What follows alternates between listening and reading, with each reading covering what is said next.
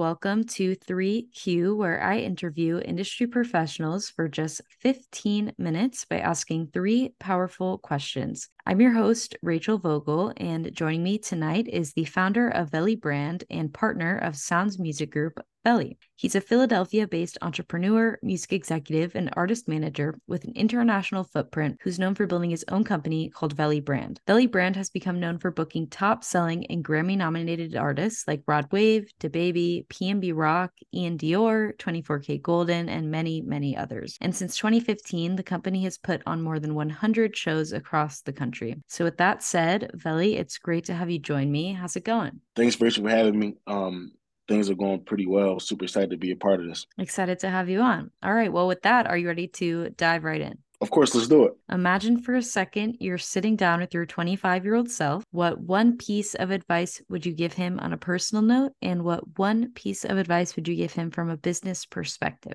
I think they both go hand in hand. So, what I have personally would also go the same professionally. But you know, I, I would tell my 25 year old self, don't be afraid to let go. Um, I think a lot of times people become too attached to things, whether it be people, whether it be the job, whether it be just anything they're involved with. And, um, you know, I've, I learned that a little after 25, 27, 28. But if I could tell my 25 year old self, I would say, you know, don't be afraid to let go. You know, not one person, not one event, not one situation should be able to make you. You know, you you want to be able to to last no matter who's in the picture or, or uh, what's in the picture. So I would I would tell myself it's okay to let go and don't be afraid. Yeah, that's great advice. What ultimately led you to starting your own company? Was that always a goal that you had in mind? Um, no, I actually was afraid to start my own company. I never thought I'd be the face of my own company. So I was doing shows, um, but I was fine with doing it um, under the guise of like a studio that I was working for. So I was doing shows under them. Um, and the guy I was working with actually pushed me to do my own shows because he knew that I was bigger and better than what they had going on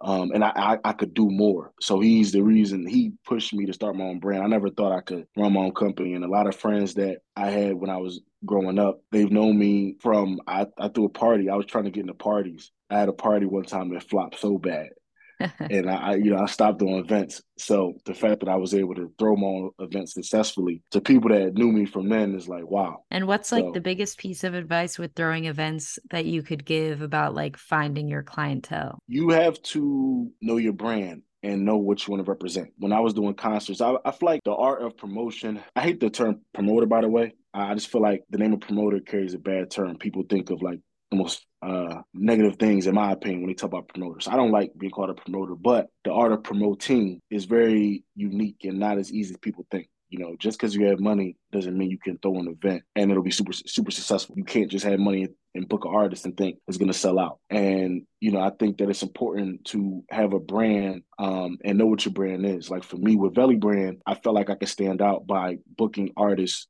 that people may not be so much hip to in like a in like a um a whole global sense. Because Philadelphia is like a BC market. When it comes to touring, it's not a primary market for a bunch of artists. It's a, a secondary market. So you don't really see many cutting edge, new trending stuff come out of Philly as far as from the concert business. And so my idea with the with the brand was to um, be that person who could tell you what's next. So I booked the upcoming artists, artists that were next. Like so I was the first person to end up booking like Rico Nasty in Philly, like first person to Baby, Lil Tjay, Rod Wave, Young Nudy, like a whole bunch of people. And that's how I kind of like set myself apart from others because I was able to do it, whereas other people want to take that chance. Like I was a risk taker. Mm-hmm. So the best advice I would give to anybody, and, and that worked for me, that might not work for everybody else. So the best advice I would give is when you're doing events, what is your brand? What is the theme? And how can you portray that? You know, you want to make people fall in love with your company um, and your brand no matter who's on the lineup. I could book Jay Z or I could book a random local artist. It's still gonna pack out the same way. Not it not not in a uh, literal sense, but in the sense like you know people always flock no matter who's on the bill. Right. Moving on to question two. Every industry has its dirty little secrets, and you and I both know that it's no different in the music industry.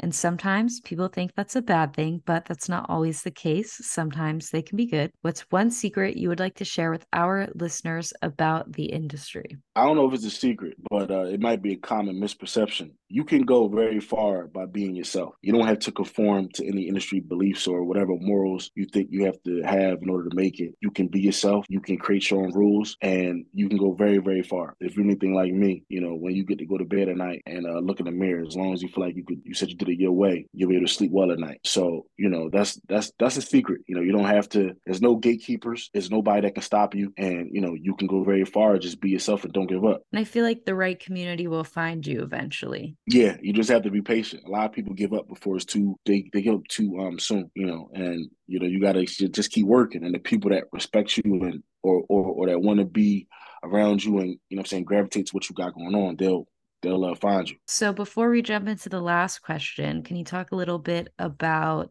Sounds Music Group and how you got involved mm-hmm. with that? So me and my partner Solomon, we've been friends since maybe 2016, 2017. We met because you know I was doing concerts. A good friend of ours, uh, Birdman Zoe uh, from from New York, he tweeted, "If you ever need anything in Philly, to contact Veli." And that's how me and Solomon got connected. We was friends um, for a while, and then I remember one day we were hanging out in New York, just walking around New York. he was telling me how he just managed a couple artists, wanted to get into consulting work, blah blah blah. We had a good day, and you know, I went back home to Philly. He went home to New York. A couple weeks later, there's this kid named X uh, that started to blow up. You know, Solomon started managing X. You know, he he had a great success with X. As he was managing X, Solomon called me one day and he was like, "Yo, I'm starting a JV at Republic. You know, do you want to work with me?" I said, "I said yeah." And so, you know, we we had a label at at um we had a JV at uh Republic in 2019. It, it didn't go well at all. Um, we both didn't know what we were doing, and you know it was kind of trial and error. Unfortunately, um, around that time, exit passed. Things things happened, and then you know coming into the, the COVID year 2020 after Republic flop, you know we didn't really know what we were doing, and so we decided to disband the label and get into management, uh, get back into management, like focus on management, and um, one thing led to another, silent artist led to another, and we've had a great run. We've managed a lot of artists. We've had a lot of viral success, a lot of you know, couple platinum gold records. Um, you know, we we we we've been real successful, and uh, me and Solomon partners. We um, yeah, that's a you know short story how you know I'm saying kind of got involved. He's a brother of mine, so. Final question. Here we go. Throughout your career, I can only imagine you've been asked plenty of questions, whether it was for an industry conference, the media, or maybe a promotion. But throughout all of those interviews and all of those questions, there has to be one that you've never been asked but would have liked to. So, what is that question and what would be your answer? So, the first two questions you asked, I don't think I've ever been asked that. So, that's already there. But, um, so I don't think in in an interview setting, nobody's ever asked me what um Veli means and um or how I got the name. Um, so Veli isn't really my real name. A lot of people think that. Even my parents call me Veli. Um, you know, I've always had nicknames growing up. Um, and my favorite rapper back in the day, this all plays a part to me being ahead of the curve. My favorite rapper back in the day was Waka Flocka. So you know, I, I, used to get teased a lot for like Waka. Um, it was a little left field, especially being a Philly. That's not what people listen to like that. Um, and so Flocka had an album called Flockaveli. I call myself Marlavelli for my first name. You know, this was like MySpace days. It was a long time ago. And um, everybody started calling, calling me that. And then after a while, you know, I just dropped the Marla, the first part. And um, you know, I just been going by Veli. So even in high school, like teachers call me Veli. Like college, they call me Veli. Like you know, everybody calls me that, and um, you know, that's that's where it came from. You know, maybe one day when I have kids, name my son Veli. So we'll see. But it's it's definitely been able to create a life of his own. Um, and that's actually how the name Veli brand came from Marla Veli. I remember being in my college dorm and I was thinking like, you know, what do I want to name my uh my uh, company, and I'm not good at this type of stuff. I'm not really super creative. I don't think of names like that. I remember I was talking to my roommate, and I was like, "How about Veli Brand?" That's kind of how it came apart. Simple enough, but effective. that's that's the motto. That that's that's what I want to represent. I'm a simple guy, black and white. What you see is what you get. But you know, also come a lot of a lot of dynamics. You know what I'm saying? Mm-hmm. Like you know, yeah. Well, Veli, thank you again for joining me. And to everyone listening, I hope you enjoyed tonight's episode. Stay tuned for next week of 3Q, where I interview industry professionals for just 15 minutes by asking three powerful questions. See you then.